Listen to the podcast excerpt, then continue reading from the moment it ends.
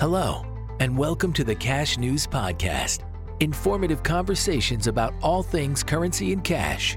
We'll share insights on the issues affecting the world of cash today, like cash security, payments technology, and the cash supply chain. Your hosts, Tom Meehan and Sean Ferrari, hope to inform industry professionals and support better cash security and management by sharing the latest information on trends, strategies, and technology. This is the Cash News Podcast. Now, here's Tom and Sean. Hello, everybody, and welcome to another episode of the Cash News Podcast. I'm Tom Meehan, and I'm joined by my esteemed co-host, Sean Ferrari. In case anybody wonders, we're working remotely, so if you hear dogs barking in the background, I have a pandemic puppy that's going wild right now, so I apologize in advance for that. Sean, how yeah, are you? Yeah, I'm good, thanks. Likewise, I've got a pandemic puppy as well, so I guess it's uh, the common theme, right? He's just over one now, so uh, we'll we'll see how that goes, but he may bark as well. We have a chipmunk out front as well, so he um, has entertainment. But yeah, it's been a good couple weeks since we last chatted here and, and recorded, and we are happy to be back and, and talk about a couple things that have bubbled up this week or that continue to occur, and also let you guys know that we are out sourcing speakers for future episodes, so you don't have to always just listen to me and Tom talk, although we know it's it's just a fun thing to do, and we're happy you do it. But we'll get other voices on as well. Yeah, absolutely. We love to talk, but uh, I'm sure, as we always joke, that you are just as interested in listening to other people speak. So we've got a bunch of guests on the roster that are coming. And as as everybody who's listening, this knows this podcast is all about cash and currency. There really are no restrictions. We talk about anything related to cash, currency, or payments. So if you're listening and you're interested in joining us, reach out to us. Yeah, you can reach out to us through LinkedIn or directly in the podcast notes. You'll see that. And the podcast is literally everywhere where you can find podcasts, as well as YouTube. So we're super excited to have people on. Uh, today is our micro version. So we, we rotate between a long format and a micro version. That way you get to hear us as much as possible. Uh, and we have a couple quick topics, and I'm certainly going to turn it over to Sean on this, but I know, Sean, we wanted to talk about the coin shortage debacle. I don't know what, what what's it call it, but what are your thoughts? Sure. Yeah, no, I mean, I think before, if we have any listeners from the Fed, we'll be clear to say it's not a shortage nor debacle, but we will say it is an issue.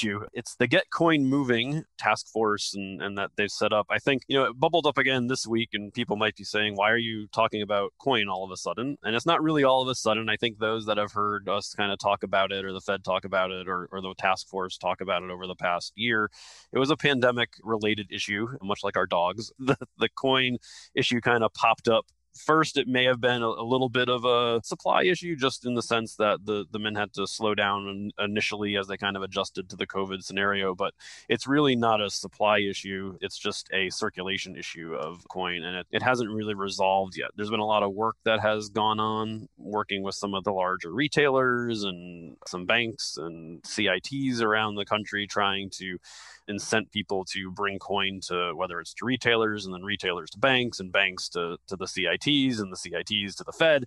Um, it's this kind of channel, right, that has to kind of move all along. And, and really, as folks got out less during the pandemic, there was less, as we saw in the, that we talked about last week, the diary study that came out, the update to that that the Fed had put out, there was less cash usage. And if you're using less cash, you're using less coin. So as all that's gone on, and, and workforces have been stretched thin at various places all throughout that channel, you know, there's just been less handling and flow of coin. It's causing some challenges at various points along that channel, and that continue to exist. I know some consumer groups are a little worried about it, or very worried about it, just in the sense that if you don't have coin, it's forcing a lot of retailers to say, we're just not going to, we can't make change. So we're we're not going to accept cash, and we're going to move to more digital channels. There's a lot of legislation on the flip side of that that's coming out from state to state that's saying, no, you must accept cash as a retailer. So that's kind of some counter forces at work there.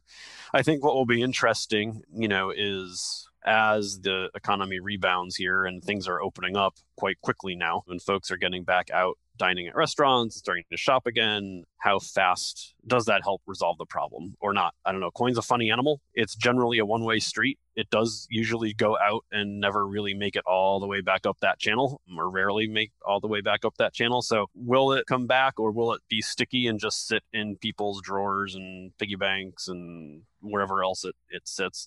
I don't know, but I know the folks are at all those different industries are, are looking at it and trying to figure out ways to get it to come back and uh, just make it flow more smoothly. So it's an issue that continues to be out there. Again, we'll have some folks on to talk about it. It's not just a U S issue. It's happening in some other countries around the world as well. I know our a steering group that we have that helps us set an agenda for our, our upcoming Banknote and Currency Conference next February specifically asked that we get coin on that agenda, which is not typically featured on that agenda, but they definitely want to talk about it and engage from an international perspective as well on what's going on with coin circulation and, and how to make sure that currency leaders all over the world have that on their radar and, and talking about it. Um, so much so that we're actually also going to add a, a workshop at the beginning of that conference focused on coin circulation. So it's it's definitely a bubbling issue that the pandemic has kind of brought to light that the industry is working on, that we're going to keep our finger on the pulse on on here as well, so that as we can get some updates and we'll get some representatives from various groups on over the coming months to, to chat about it. I obviously was joking at the beginning because I, I remember just the news media talking about a shortage and, you know, kind of the sky is falling around. When COVID happened, there was just so many things that occurred, and really, as you stated, there was a little bit of a lull, but this is definitely a circulation issue.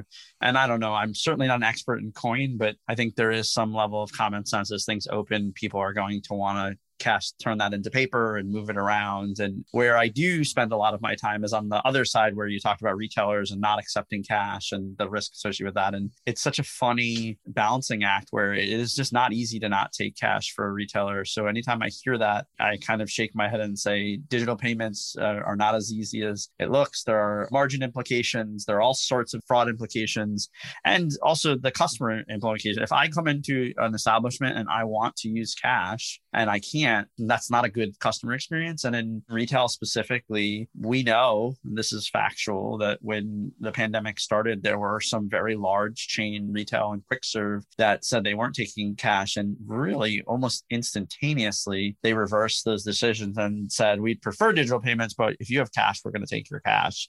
Actually, I, I saw an article not too long ago about, you know, an establishment rounding for change uh, in the customer's favor to make sure that they could make it easier for the customer. So So I'm not saying that's the solution, but there's a retailer that's going like, no, our customer base is, you know, sixty percent of them still use cash. We need to accept cash and make it really easy for them. I'm really eager to hear, you know, certainly interested to hear what some of our guests will say about it. I know that um, the MOVE movement makes sense to me. It's just getting it back into circulation, and, and I'm certainly eager to see what happens when all that coin fluxes back in, you know, how people react to it. But globally, I hear it from a lot of folks too. And I just think it's part of this kind of, I don't use this term a lot anymore, the new normal term, because I think we still don't know. I think it's still an evolution of what's going to occur. I mean, I think the other piece on that is as we started talking, and we will continue to talk, as we kind of push the circulation of cash uh, further downstream, right? With more use of recyclers and smart safes and, and those sorts of things, which make one hundred percent sense to do, I think, for many, many retailers. And, you know, keep cash kind of downstream. Don't, you don't have to send everything back upstream to the bank and to the Fed and have it come all the way back down. There's benefits to that, of course, from a cleaning of the currency and keeping it safe and, and secure. But to the extent that some of it can stay as as far downstream as possible to make it more efficient, that's great. But when you do have this coin side of the world, you have to think about that too, right? It's like, okay, well, if we're if we're pushing less transport of currency, less fulfillment of currency orders by armored carriers, by keeping the cash further downstream, well, that limits the number of times you're serviced by a carrier, which is probably going to be bringing you coin or doing change orders with coin. And are you as a retailer going to spend the money on your armored carrier run if it's only bringing you pennies, as opposed, literally only bringing you pennies, as opposed to bringing you hundreds and fifties and twenties and everything else you need as a retailer? So there's going to be a, a change, no pun intended there either. There's going to be a, a change with how the coin does flow. It's not necessarily going to just kind of piggyback on the currency as it as it may have used to, if if the currency's not moving as much either because of technology and other solutions that are out there. So it's definitely something to watch, and it's a larger issue that kind of needs to be addressed, or else it is just going to be a true one-way street of just coin constantly out and never coming back, which then does have true issues because you've got to rebalance it somehow. And nobody wants to spend the money to move it. That's really the, the root of the issue. Yeah. And I think your perspective and, and what you said is always what I say is it's not that easy, right? When you introduce a smart safe or a recycler into your environment, there are a lot of things that happen that at face value, you go, this is going to be amazing. This is what's going to occur. And then, you know, you start to realize that you're, you know, you get certainly get more efficiencies, but you get less deliveries, right? And then what the cost of that delivery. And so from a control tech standpoint, we're still, you know, our, one of our most sought after product is a, a coin bag, and we haven't seen a dip. So I always go to myself, well, there's, there's gotta be move, money moving because we're seeing this happening. And so, you know, while that's probably anecdotal and not scientific, you know, I can see what people are using. So there's definitely some movements, though. I think the circulation really has more to do with the pandemic. And I don't, you know, I, I think when you said pennies, like it's such a valid point of like, if I closed a retail establishment or I closed the chain, I'm not sure that I'm going to go take all of my, my coin out of my safe and rush it to the bank. I might just have left it there. There was all those things play a real role. I think the biggest point for a listener is this is what we're trying to do on the podcast is talk about all of those things that at face value, you might not realize when you're introducing a technology or making a change, no pun intended. You know, in, in, in the way you process currency, there are a lot of things that go along with it, and they're not good or bad. They're just things, you know, that you have to plan for and prepare for and understand what the impact is. So all stuff I'm really interested in hearing and, and really understand, you know, want to see what's happening. And then, you know, looking at what the global footprint of coin looks like and how, you know, there are some countries, as you know, Sean, I think you and I touched on this when we were together in person, that eliminated certain coin. And it sounds easy, right? It sounds easy, but when you do it, you go, oh man, we can't, we've just changed the whole consumer landscape of a country. And then it, it creates a little bit of a, a stressor. And then we're not typical media, right? So we're not waving the flag. We're not going to put the article that it's the end of the world and you don't have pennies. That also exasperates the issue, right? The media in the beginning of this was, if there's a coin shortage, what are we going to do? Unbanked Americans aren't going to be able to buy things at stores because they, there's no change. And it became this kind of uh, where there's certainly consequence, but I think that once the circulation runs through, we'll, we'll, we'll be in a different position. I wanted to chat a little bit, Sean, and, and just a little, just because this is reminiscent of, gosh, it feels like forever ago when at the last event that we were together and I spoke about cryptocurrency, I was a little bit on the stage. There were some other folks that are way smarter than me in the cryptocurrency space, but not in the risk space, I would say. And I said, there's real risk that regulation is coming and there's no way we're going to avoid this. And they, and you know, one person said, no, Bitcoin will never be regulated. And so yeah, I think it was yesterday or the day before, you know, the Treasury calls, you know, for doubling I R S staff and targeting tax evasion specifically related to cryptocurrency. And then the White House makes a statement of that, you know, we're going to go aggressively after this. And this is um, not a good or a bad thing. It's just the reality of you can't transfer millions of dollars of digital currency and not pay taxes on it. I don't want to spend too much time on it today, but I think we're going to see a much greater degree of scrutiny around crypto exchanges and folks that like Coinbase and Robinhood, they're regulated, they're licensed. There's no way that they're not going to participate in this. They're banking institutions.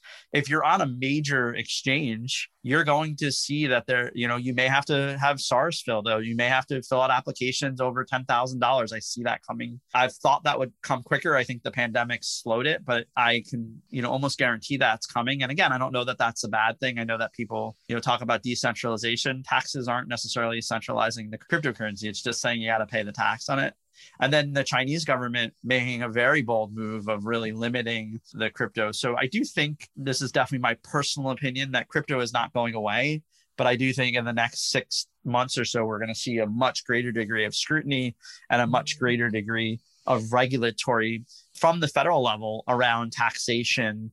There's real money in this. And then I also would say, if you are a crypto person and you're not using, you know, a personal wallet to keep it in, and you are using like an offshore unregulated piece of it, there's risk for you, right? You don't have protection. So, you, you know, so you have to be very careful with that. And then the other thing is Bitcoin using the most is still not widely accepted. So you're eventually going to have to turn this to money. So like any investment, there's going to be tax associated with it. I do believe there is going to be a huge, huge focus on it, especially with doubling the I R S staffing and, and pushing that. And I do think we're going to see more compliance-driven transactions. I think we're literally weeks away from financial institutions requiring at least some sort of documentation on ten thousand dollars or more.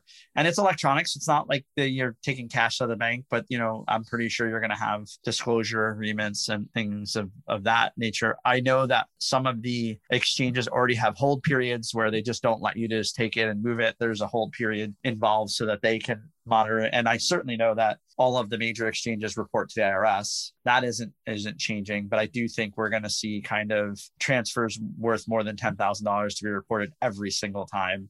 I know that the, the government is calling for that, but I think it's actually going to transition in. I'm not sure that this is a problem for cryptocurrency. I just, I think it's something to talk about. Um, I always like, you know, over a year ago, I kind of was saying, I think we're all crazy if we don't think this is hap- going to happen. And a lot of the more technical crypto guys said, no, that's why crypto was created. So that would never happen. But the reality is um, decentralized doesn't mean detaxed. You know, that just means that, you know, you don't have a governing body watching, and it, it's more of a using the blockchain to anonymize the transactions. I think that's the key, the anonymized nature of you're not going to be able to take ten thousand dollars or twenty thousand dollars in crypto out to buy a car without the government saying, wait a second, how did you earn that? And, and what are the tax implications? Not a good thing or a bad thing, just a reality. And there is, and I think we will talk about this every once in a while on the call, there is a lot of up and down in the in the crypto markets, and there's a lot of global information about it. So I do think it'll be a topic. I think that it, it's important because I don't believe cryptocurrency is a cash competitor at all. As a matter of fact, I actually think crypto in the real world turns into cash. I think, you know, cash... You know, if you really want to anonymously spend, cash is the other option, right? When you use your credit card, when you use Venmo, when you use PayPal, there's no way to be anonymous. So if you're spending normal denominations, and I shouldn't say normal, under ten thousand dollars in denominations cash, it is just as anonymous as Bitcoin. It's actually more anonymous. There is no number to, to track it. So I don't believe that this has a lot of bearing on cash. I just think that it keeps the government's ability to tax it. And that's exactly what you're seeing globally. We're seeing that everywhere. We're also, and I'll, I'll leave with this, we also see that the volatility in crypto, I think all of the crypto, all, almost every major, at least U S based, and actually two non-U S based crypto uh, exchanges crashed multiple times in the last week because of the volume and the volatility. So this is still one of those things. And actually, there were a lot of there was a lot of chatter uh, on the web about I went to sell at this price and it was down, and I ended up not being able to sell at that price. And again, that unregulated nature, that unbacked, it's not like a stock. There is kind of risk, and it's not nefarious risk. It's just risk. So a lot more to come on that. I don't know if you have any thoughts on it, Sean. Yeah, no, uh, I mean, I, I agree with all that. I think um, it's, as you said, you know, it's an investment. You know, I know, I know a couple of people online have, have said this week, you know, don't, don't put more in there than you're prepared to lose, right? I mean, yeah, you might make it big, but you also might lose everything you put in. So just kind of, you know, that going in. And I do think the regulation, you're right, is going to come, and it's not going to take too many more things like Colonial Pipeline and all that, where you, you've got more ransomware attacks that matter. Not that all of them don't matter, but when they start affecting critical infrastructure and that highlights the crypto that's used to be demanded, I mean, that can only go on for so long before action is taken, you know, and that, that protects everybody. And it might affect some of the anonymity. And as you say, you know, the whether it's a SARS filing and uh, all that sort of stuff or, or what have you. But I mean, yes, they've been around for a while, but, you know, in terms of popularity, it's still a very, in a financial instrument, a very new thing. And it takes a while for regulation to catch up. I mean, and, and we'll talk, we said, you know, we'll talk in the future about the cannabis market. It's a somewhat similar dynamic where, you know, as you start, as things start to get, whether it's deregulated and grown in popularity, and then, you know, do more regulations come on top of it. It's just, there's a cycle with this stuff. Hey, we still haven't figured out coin, right? And coin's been around for thousands of years. And now we've got crypto. So, you know, it takes a while with this stuff. No, all awesome points. And we'll definitely talk about the cannabis market in the future. And you know what? I think next next podcast, we'll talk a little about the Colonial Pipeline. I'm going to save that because I think there's some real valid points that you made of why regulation might need to happen for us all to stay safe. So without further ado, we're going to part ways for now. All the listeners, we appreciate it. Please like, subscribe. Anywhere you can find a podcast, we're there. We appreciate the support so far. And everybody stay safe, and we'll talk to you soon. Great. See you all in a week or two. Take care. Thanks for listening to the Cash News Podcast. We hope you found this episode insightful. Don't forget to like and review us on iTunes, Spotify, Stitcher, or wherever you listen to your podcasts. Follow us on LinkedIn and Twitter, and be sure to visit us at the cash news dot com to stay up to date with the latest on the world of cash. Thanks again for listening to the Cash News Podcast.